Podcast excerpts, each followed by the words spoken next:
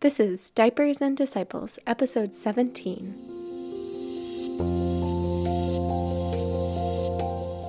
On Diapers and Disciples, we're talking about living out the Great Commission as a mom. I'm Amber O'Hearn, and today's chat is with Renee Hendrickson about living simply and intentionally. We're talking about how to host an intellectual playdate and themes from the book Happy Are You Poor. Friends, I love how Renee chooses simplicity to be more available for the Lord and more available to her family. And I think you're going to receive so much encouragement from this chat. I know I walked away with some great ideas for how to better love my own family. Be sure to stay tuned for the end because Renee's mom hack is always saying yes to her kids. Sounds crazy, right? Wait to hear how she does it. I hope those of you listening in the US had a wonderful Thanksgiving weekend I'm really grateful for all of you who listen in each week. And thanks again for listening today. Here is my chat with Renee. Hi, Renee. Thanks so much for chatting with me today. I really appreciate it. oh, I'm happy to be here. Thanks, Amber.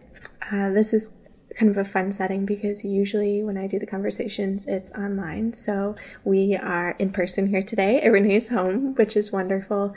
And so for our listeners, you get to kind of enjoy this like authentic kind of in the living room conversation. Yes. And maybe some ambiance of children. right now it's very peaceful during yeah. nap times. so we'll see how that goes. But if you hear things in the background, then um, it'll just be familiar to your own home. So, um, well, Renee, maybe we can start off and you can tell me a little bit about yourself and your family. Sure. Mm-hmm. Um, my husband, Carl, and I have been married coming up on seven years. And we're here in Minnesota we have two kids. Andre just turned three, and Stella will turn one next month. And before I stayed home full time, I was a second grade teacher. Mm-hmm. And that's still, I feel like, very much who I am and how my brain works. And I, right now, when I stay home, I am so grateful to stay home full time, but I do some part time childcare, um, which is great because kids come over and play with my kids, and especially my oldest is super social. So I will often get more things done when he has a buddy to play with. Yeah. So we we're love the Lord and want to be saints, and mm. as as many of you listeners desire the same thing. Mm. So that's that's me in a nutshell. I love that. That's great. I don't know if I ever mentioned this to you, but second grade was my favorite grade. my teacher, Mrs. Araldson, she's yes, my favorite. So I also loved it, Mrs. Mersweiler. but it's fun. Yeah. Um, and that's so great about um, watching other children as well, because I've found even having people over. Um, having other kids over, it's amazing. Sometimes I can actually get more done mm-hmm. when there's other kids over yep. playing with my kids because yep. they have someone to play with, and I have a little time to yeah do dishes or laundry or whatever. So yes, that's great. Um, so I wanted to have you on to talk about a few different things. Um, the first is that when we were living in Minnesota, um, we've since moved to Ohio, but when we were here, um, I would come over to your house occasionally for um, something called uh, IPD, mm-hmm. which is intellectual play dates. Mm-hmm. And so I was wondering if you could tell me a little bit about um, kind of how that started and sure. what it is. Yeah. Well, I have to give a shout out to Jackie Wald, who started it when okay. she started staying home with her kids.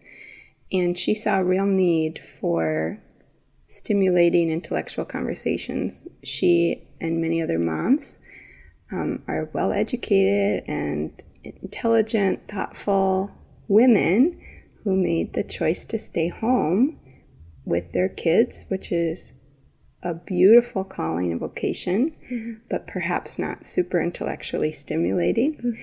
And so she and what we did too would, would be have a weekly or every other week intentional discussion with other moms. And it was a great chance for our kids to play.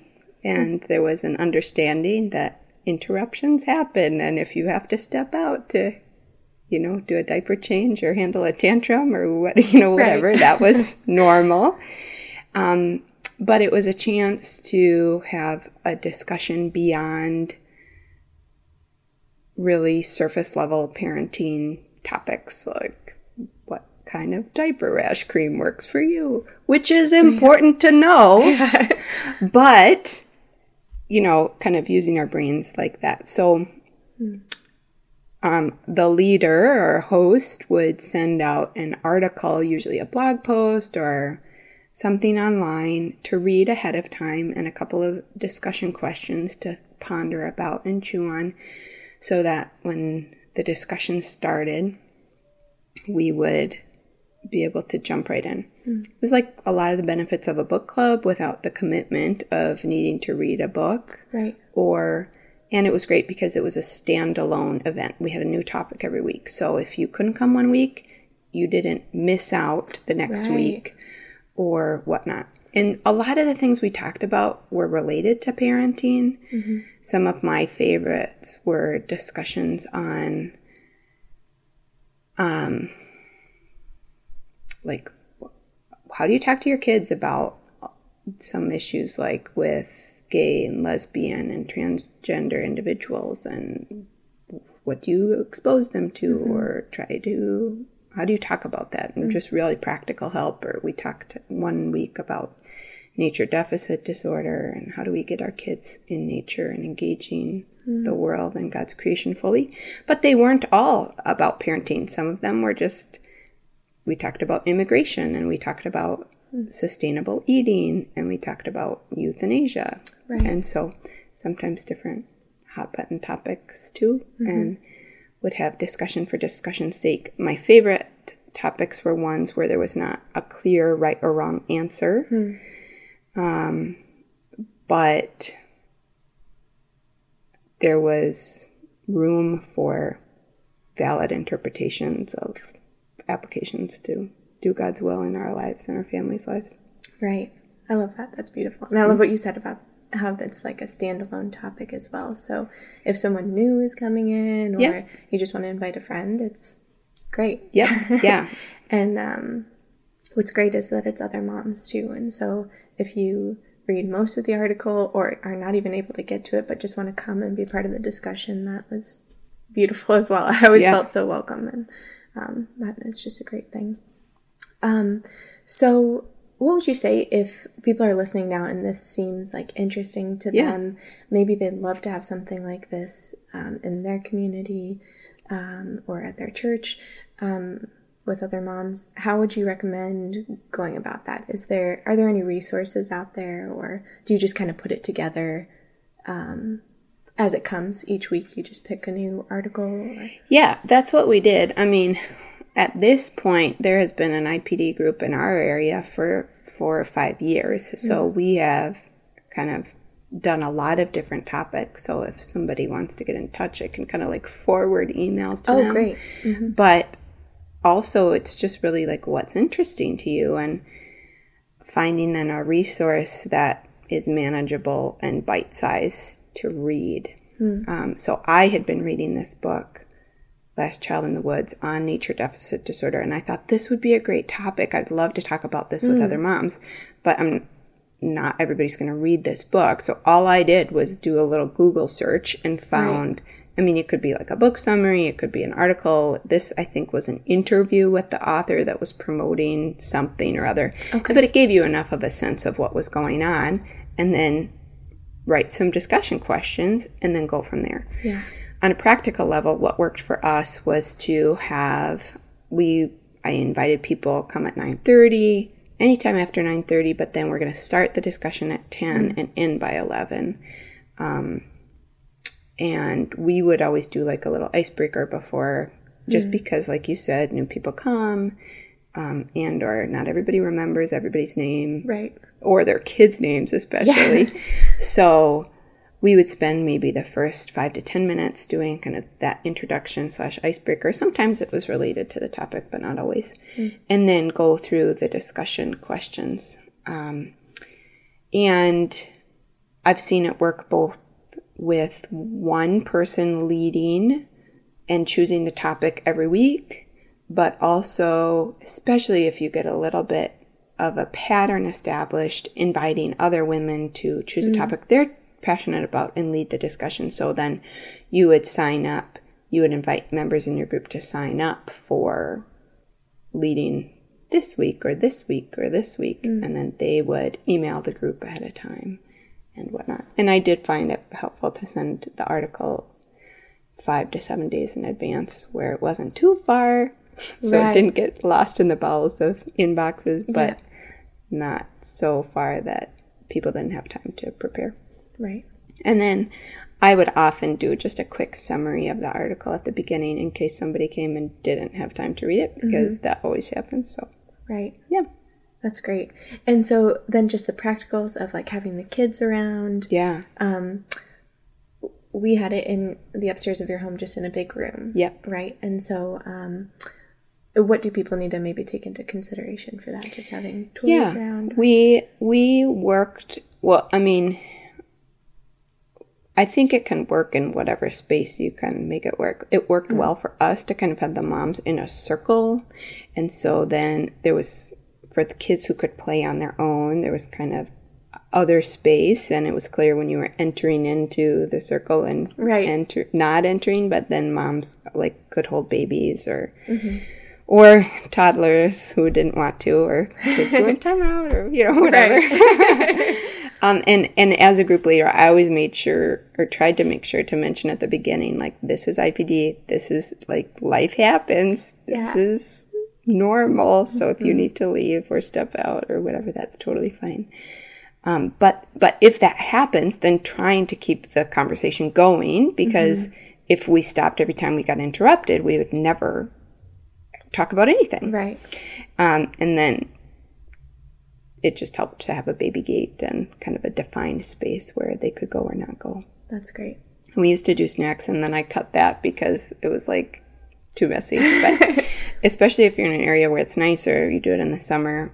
Meeting outside has worked too. Oh, so, yeah. And I know one group met through the summer and would just meet at a park, so the Mm. kids would play, and then the moms kind of stood in one area and conversed. But it depends a little bit on who you think might be interested and the ages of their kids and the space you have available. But I encourage people to pray about it too. And I would always start and end with a prayer, um, just that the Lord works out some of those practical things, especially if you feel like some of them might be challenges. Right. That's great. Um, one other thing that uh, I wanted to mention about um, IPD is um, after our discussions, I would always have so much to share with other moms or my husband, and um, it was great. I mean, some of the questions that were asked are ones that just kind of stick with you, and you uh, want to continue thinking about it and um, asking other questions. So, um, I guess my question for you is how has IPD been a benefit to you as a mom and kind of impacted maybe your family or community? Yeah. I think it's been a great forum to have intentional discussions about lots of different topics, particularly ones that affect family. Um, and really reap the benefits of shared wisdom of this is how this family does this, or this is how this sister in the Lord thinks about this, or I mean, yeah, and and it's great to to have a play date and like my kids loved it too. Right. So you know, just on a on a really small daily level, it was great, and it was an enjoyable way to to get to know sisters better, um, but then also some of the bigger long term benefits of thinking about things or topics that other people chose that I wouldn't have chosen to dive into. Right. I, I appreciated. Yeah, and I love that that um, you know many of the women uh, that would come to the group had college degrees and had studied in Oh, various yeah, fields, and Totally. but then after becoming a mom, maybe just haven't been engaged in as much and Yep. um, you know directed reading like that and being able to discuss more. So um, I love that, and I think it's a, a great opportunity for moms. So maybe what I'll do is I'll put your contact information in the show notes for people who might want to contact you Sure. get more info about it. Great. So the other thing I wanted to chat with you about is um, a book that you actually recommended to me. It's called "Happy Happy Are You Poor" uh, by Thomas Dubay, And um, this was a book. I think what happened was we had been talking about uh, simplicity and simple living. I'm not sure if it was from an IPD discussion or, or where that came from, but um, you had said to me something along the lines of, you know, I thought I was living simply until I read this book. and um, that was really convicting for me. Like, oh my goodness, I think I need to give this a shot as well. So you let me borrow it. I had a chance to read it. And really, it was um, it was crazy how much um, you know my thoughts on things uh, shifted, and uh, in particular about uh, living simply, what it means to live simply, and how that connects to the gospel. And um, so, I'd love to hear from you just a little bit about the book, maybe Yeah. like some of your favorite parts of it. Yeah. I love this book, and so you're gonna just have to talk, cut me off when you're done. You're done with it, um, and I love it so much because it really. I feel like my husband and I um, share the sentiment that this for us is like our path to holiness, and Father Dubay in his book makes the argument that every single saint has lived this gospel poverty.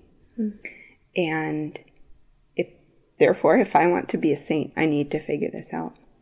Um, and it's really challenging, but it's also very practical. So I think he does a nice job of laying out the foundation, but it's not just theory, but it's also not a checklist either. You know, it still requires people to go into prayer, but uh, the gist of the book is is talking about like yes this evangelical poverty or the gospel poverty this simple living.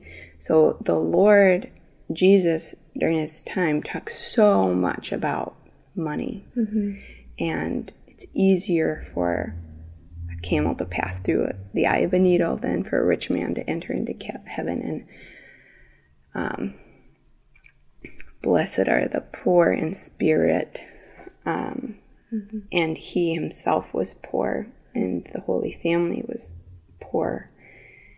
And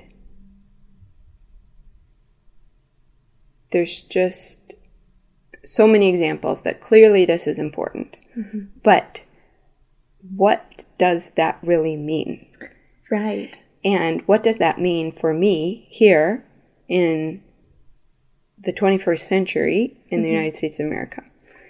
Um, so he goes a little bit about kind of defining gospel poverty by spending a decent chunk of the book defining what it is not and common misconceptions. And that was really helpful for me. Mm-hmm. So saying gospel poverty is not thriftiness for the sake of thriftiness. Mm-hmm. There is an end goal. There is a reason mm. to live with less. And he says evangelical poverty makes possible and easier to attain four things a radical readiness. Mm-hmm. So having less things makes me more available to respond to the Lord when he calls and to hear that. A sensitivity to what Jesus is about, a sharing with the needy, an apostolic credibility, and I guess there's five things. A pilgrim witness in a world of dwindling resources. Um, so, so living that evangelical poverty allows for those things. So it's not an end in and of, of itself. It's also not, and he makes the point of we, we, we know people who are so thrifty or so, so penny pinching that they're miserly. And that is not what the Lord is after. Right. He's after generosity. Um, and it's also not simply detachment. Saying, well, you can be a multimillionaire, but if you're detached from your things and you're ready to give them away, that's fine. And he just really drives home the point of like, it's not just an attitude. It is like an, a reality of you, you, you need less. And that part is so, so, so challenging. Right. Um, but he really makes a strong case for it and using mm-hmm. scripture to really back it up. Well, what's interesting about that part in particular is um, I I was one of those people who, who thinks, oh, I'm detached from mm-hmm. things. And um, yeah, I have these things, but I feel like I'm detached. I'm detached from them. And he says in the book, you know, detachment, um, you know, the spirit of poverty and detachment is a good thing. Yep. But it's not the only thing. Yep. You actually need to practice that detachment. And so, um, a funny thing that hap- had happened while I was reading that chapter, and um, I was kind of feeling good about myself, like, oh, I'm detached from all these things. Um, I was thinking, and I had a very specific conversation with two women earlier in the day, and I was telling them about the book, and I said, you know, um, I have this these china this china set, these plates and bowls, and I love them, but I think like if someone were to come over and say, I love that bowl, I'd be able to say, oh, why don't you take it if you love it? I have more than enough for my family. And then the Lord took you up on that. Yes, that evening, I had someone else over, and she had said to me, I was setting the table. Oh my goodness, I love your china. Is that the chirp Lenox uh, dinnerware? I was like, it is. And she said, I love it. I have been wanting to get a set, but I think I'm just going to have to wait till I'm married to register for it. And oh, I could not part with it. I could not part with one set. Um, and I was telling my husband later, like, we had enough for our family. Why couldn't I say, yeah. why don't you take a plate and a bowl if you love it? Because we have enough. But um, really, the Lord was driving that home for mm-hmm. me that you know, a spirit of detachment and then actually practicing that detachment are two very different yeah. things. And um, yeah, so that's one of the things that definitely that is stood so out to me. yeah. Yeah. And so he also talks about in the book how the common notion of poverty, sometimes people um, just think of that as destitution. Yes. So right. Yeah, maybe you can speak about that a little bit. How it's it's not that um, what our common notion of yeah, and I think of the, the God the Father wants us to be well cared for and mm. provided for and have our needs met for sure. Right. And so it's not about just scraping by or being dirty or, you mm-hmm. know, tattered clothes, um, but sharing to the point of equality. Mm. It's really what he's after. Yeah. Um, for our Catholic listeners, in the Catechism, there's um, a paragraph. Um, I'm trying to remember the number. My husband and I have like funny ways to remember the different paragraphs. I think it's 24, 2446, um, which uh, basically there's a quote from St. John Chrysos- Chrysostom, and um, I'm paraphrasing here, but he says something along the lines of um, like if you have two coats. Mm-hmm. um, and you have a you know a neighbor who has none. The second coat actually belongs to your neighbor. And he goes as so far as to say you're actually stealing from your neighbor by having two coats yeah. when when your na- when your neighbor has none. And um, that giving your neighbor that second coat is not an act of charity but actually an act of justice. Justice yeah. Yeah. Um another part of the book, uh, I I loved that. Really, the Lord brought another situation into my life at the same time when I was reading it. Is uh, the idea of loving your neighbor as yourself, mm-hmm. and I had always just assumed, of course, I love my neighbor. Um, and then reading the book and really being challenged by a few things, I started questioning: Do I really love my neighbor as myself? I was thinking, oh yeah, I think I think I do.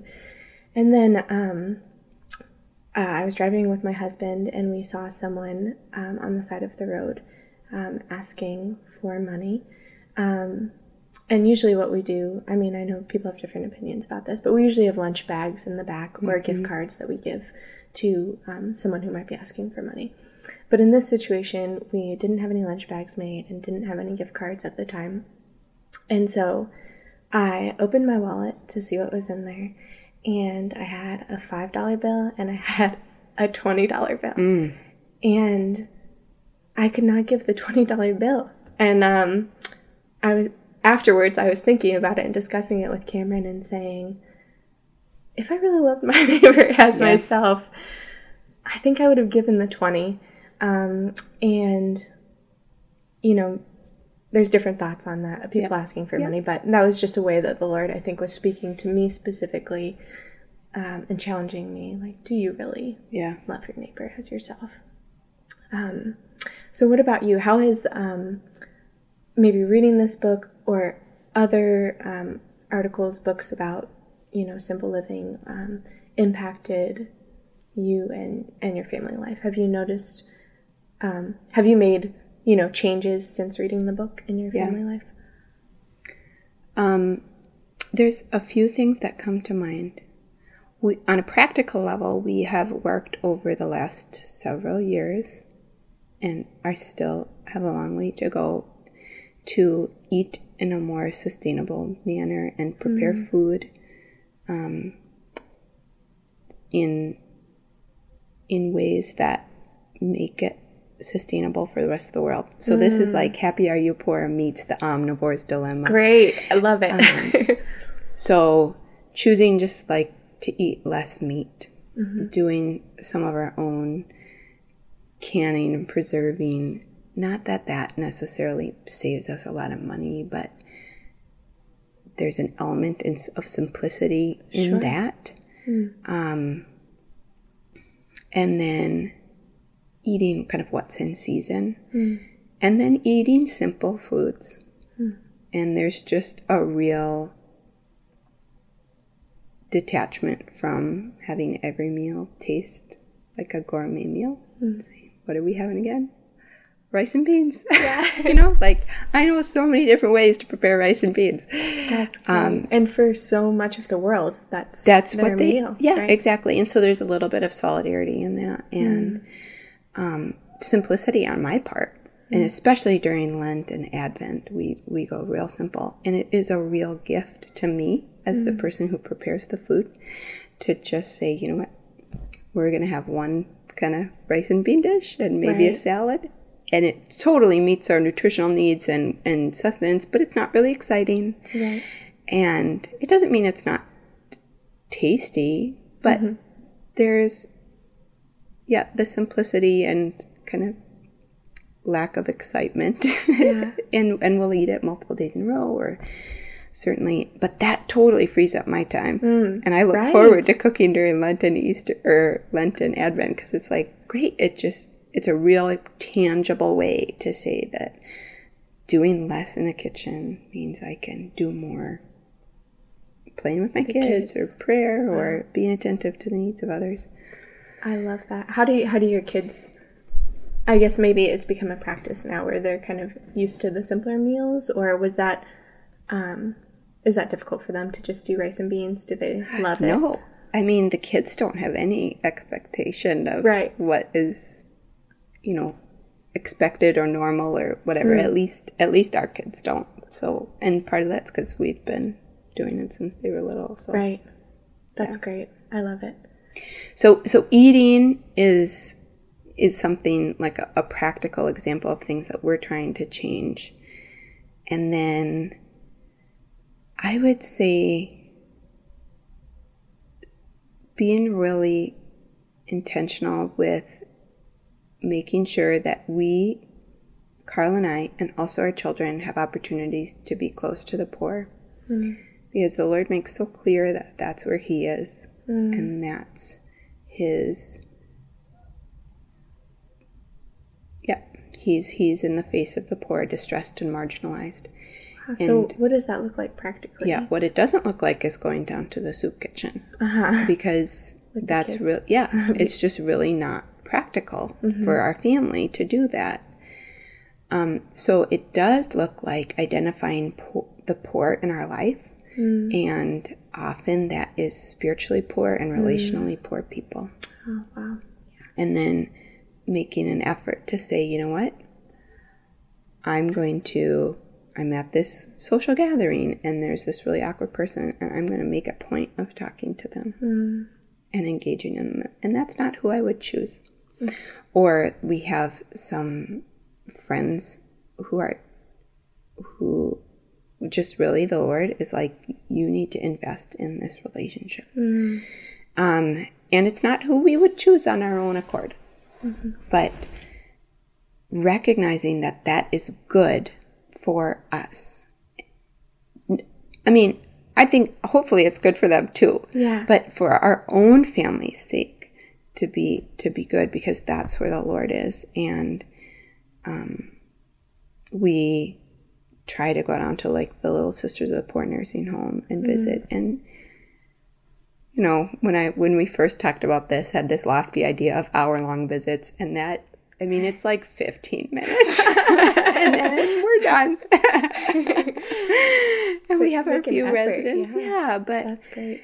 um yeah so Wow, that's beautiful. I, I I love that because I think when we think about the poor, the first thing that came comes to our mind are um, materially Yeah. poor. Um, but those who, yeah, like you said, might be struggling relationally or whatever it might be, poverty in spirit. That's beautiful. Yeah. I love that.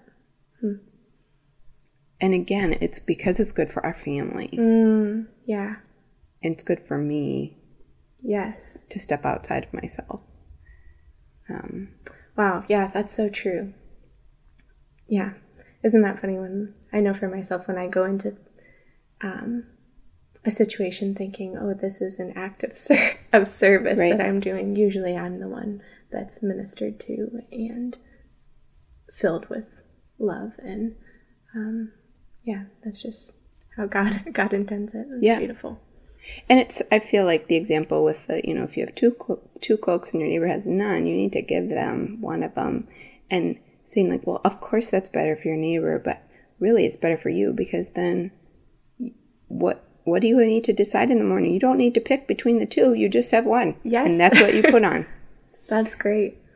So, um, in terms of material things Mm-hmm. in your home, have you uh, have you all downsized since reading the book? Yeah, Or, it's so hard. We try to keep, I mean, material things are necessary and they're good. And there's lots of, I mean, our kids have toys. I don't want to give you the impression that we live in like a bare bone house.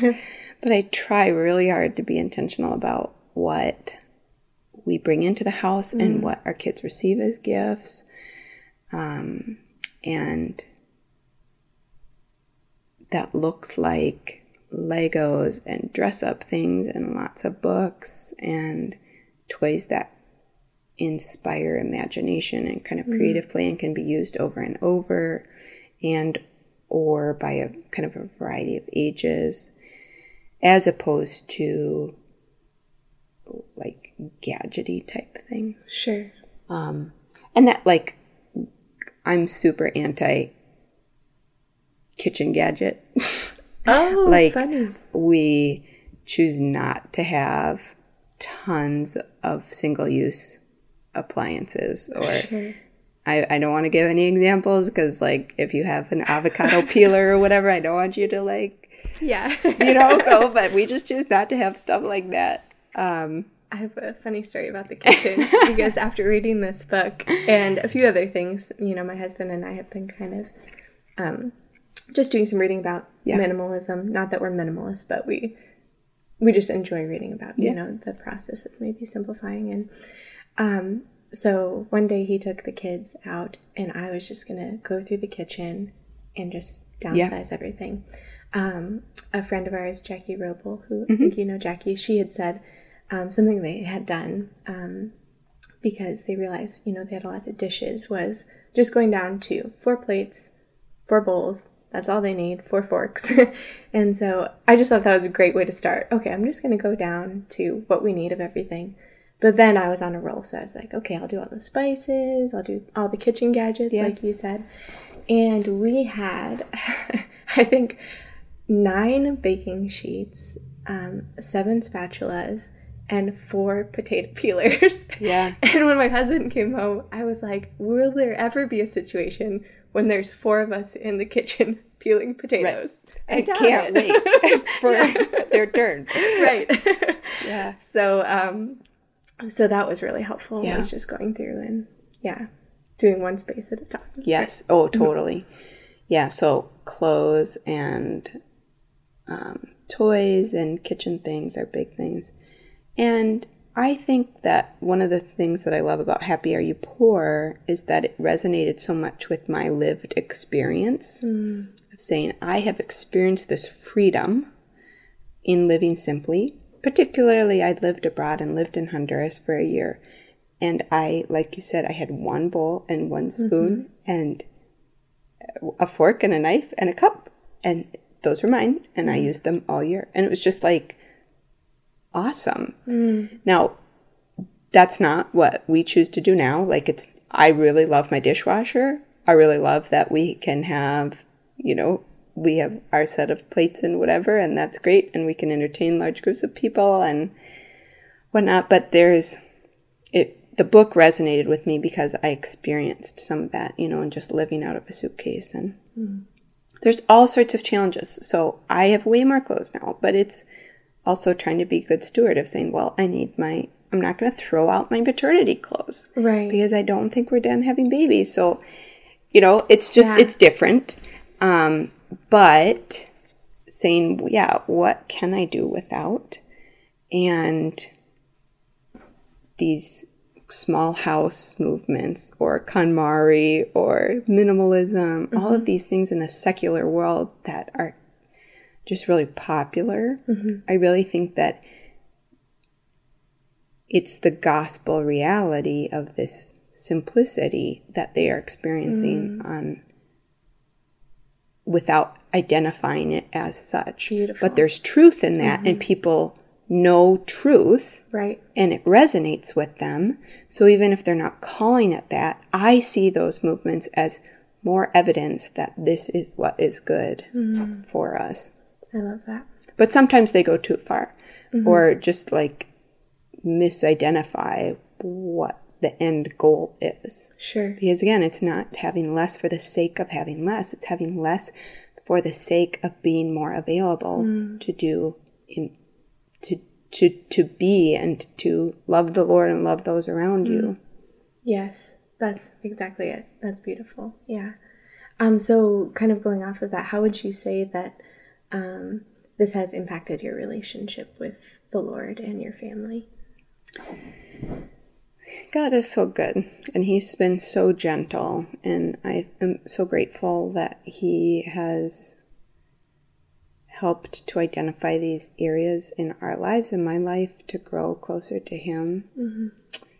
Um, one of the things that I did for Lent this past year was in cooking less and spending less time in the kitchen, I said, I'm going to spend 30 minutes a day playing with my kids. Mm-hmm. Sounds so silly, but saying, how often do I just sit down and play with them, even though I'm home all day, but play with them uninterrupted or undivided attention mm. is what I should say. Not necessarily uninterrupted, but undivided attention. I'm not trying to also prep something else or also clean or also do whatever. Right. And it was so good. Mm-hmm. And it was so fun. And for me, it was really hard mm. to give myself permission to say, no, this is this is what it's all about. This is mm-hmm. why I stay home. Right. Um, And it's easier to do that when I'm not picking up toys and cleaning all the time because if there's if we have less stuff, then there's less to clean up. Mm-hmm. For example, so there is a part of it that the Lord has really given me that understanding of the correlation of like because you are try trying striving to do this simple living this is the fruit of it. And my kids loved it obviously. Mm-hmm. What kid wouldn't want that undivided attention from a mom or a dad and i loved it too um, And it was so helpful then to say, even it's not like Easter came and I was like, okay, I'm done playing with you guys, you know, but just to say, like, this is a habit that I want to continue. Um, even if we're not eating rice and beans every night for dinner, but saying this is what a, a normal part of my day should be. And I think in general, just trying to be attentive to the promptings of the Holy Spirit. Hmm.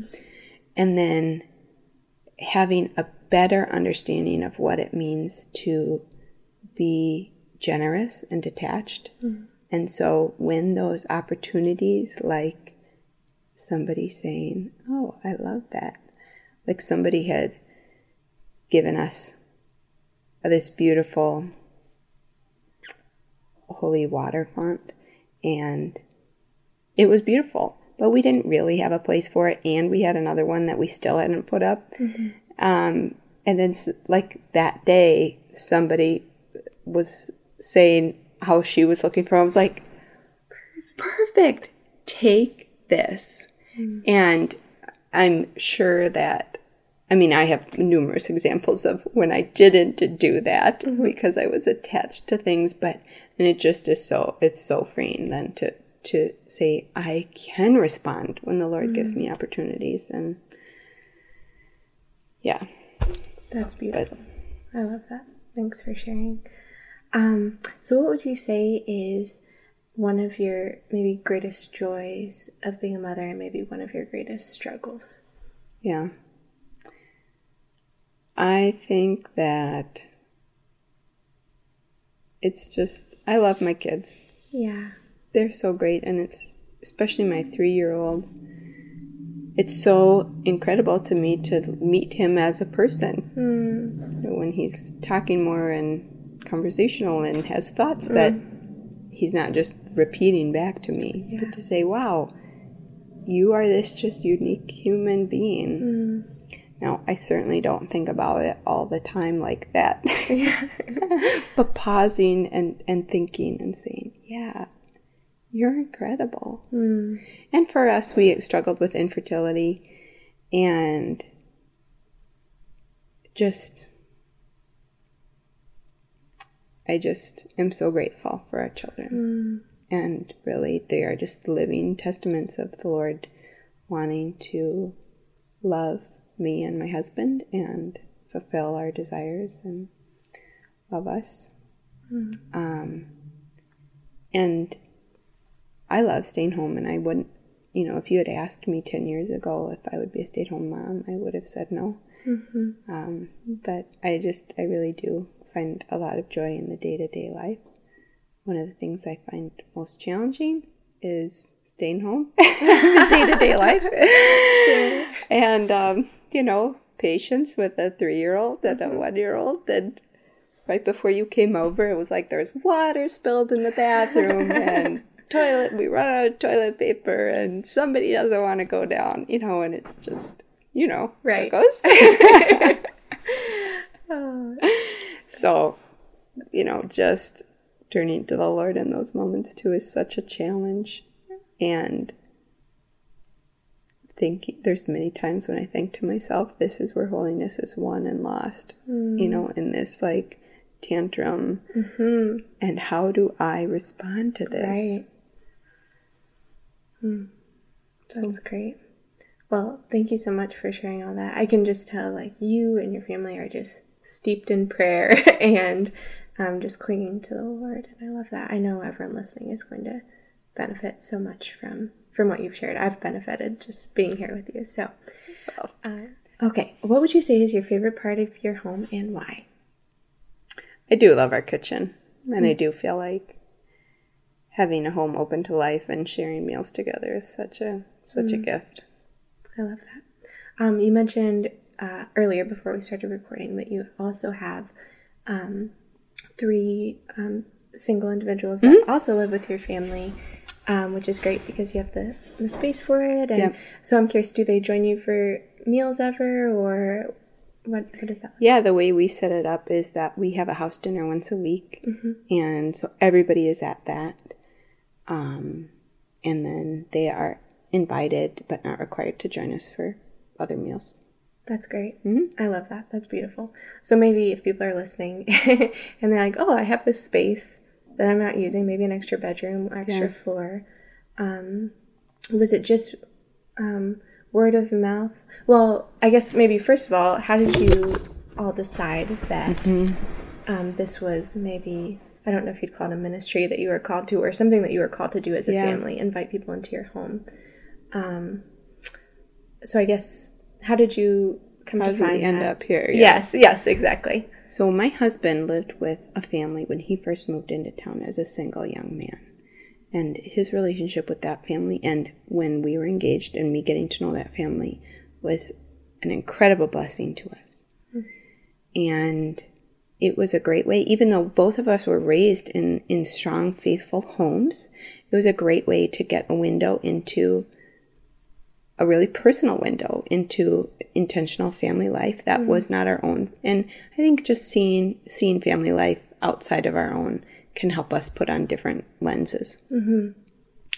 Um, and just think outside of the box from you know the way that his family did things and the way my family did things. And so it was just a great treasure trove of wisdom to to glean from that. And so and there's a little bit of saying, gosh, we, we have this we have these extra bedrooms and we don't use them. There's no way we're going to fill them anytime mm-hmm. soon with our own children mm-hmm. or us. So, you know, and there's people who need bedrooms, right. and so inviting singles to live with us, and there's so many benefits. You know, it's it's helpful. Um, like it helps pay some of our mortgage because right. they pay us rent. And we hope that it's a blessing to them mm-hmm. to be mm-hmm. invited into our family life and share with our family traditions. Especially when our kids were young, I really appreciated having other adults around, mm-hmm. even if they're just passing in and out, so that it, I wasn't the only adult in the house and sure. could have multisyllabic words in conversation right. and not, you know, and, but over time, I realized that again, it's the Lord's gift to our family and me in particular as the one who stays home the most of calling me out of my own stubborn habits and communal living is so good for many reasons. You know, there's like some of that transparency and accountability, but then the this sandpaper effect mm. of saying I just can't get too stuck in my ways.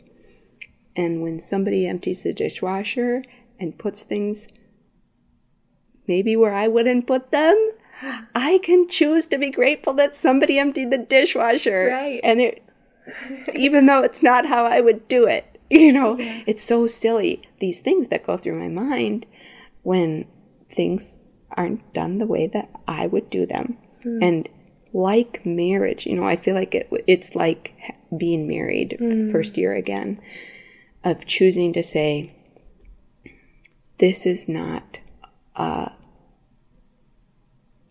moral, you know, issue of like how you load the dishwasher. But Carl and I have lived together for so long that that has kind of worn down mm-hmm. where we've learned to live together really well. Right. And mostly because he just defers to me and how I like things to my shame. But then living with other singles, like it just keeps me on my toes mm. and keeps me from getting too in into myself and in set in my ways. Mm.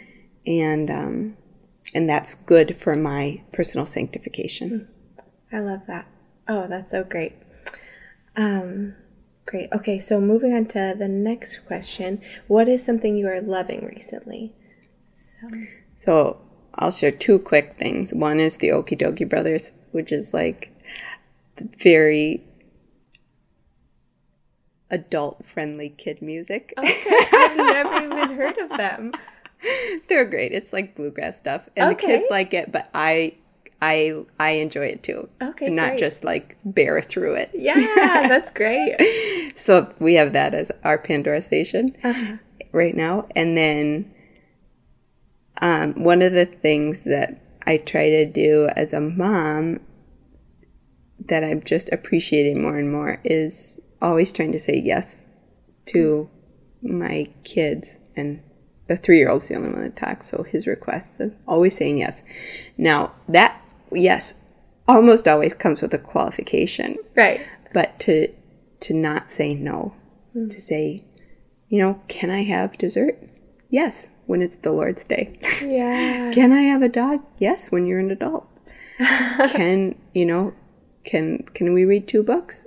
Yes, I can read you another book after nap. Wow, great. And so rather than shutting him down and saying no, no, no, mm.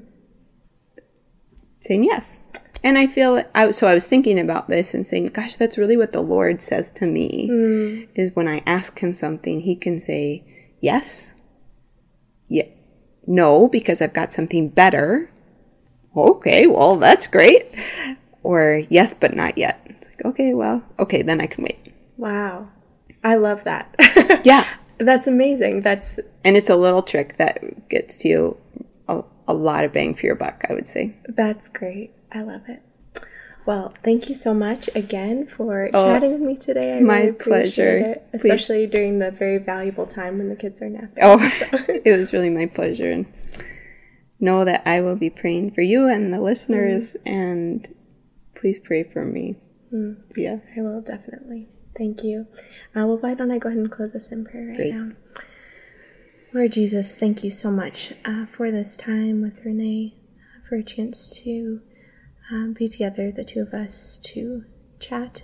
Um, thank you for our families. Um, thank you for all the women listening today. I pray, Lord, that you would um, provide them with a time of rest today in their busy day, um, that they may know you and um, come to know you even more deeply today. And I pray, Lord, that if something in this conversation has resonated with them, that um, they would be able to bring that to prayer with you, Lord, and um, that you would guide them in implementing implementing um, what you have for them in, in their lives. Uh, Jesus, we trust in you and we love you. Amen. Amen.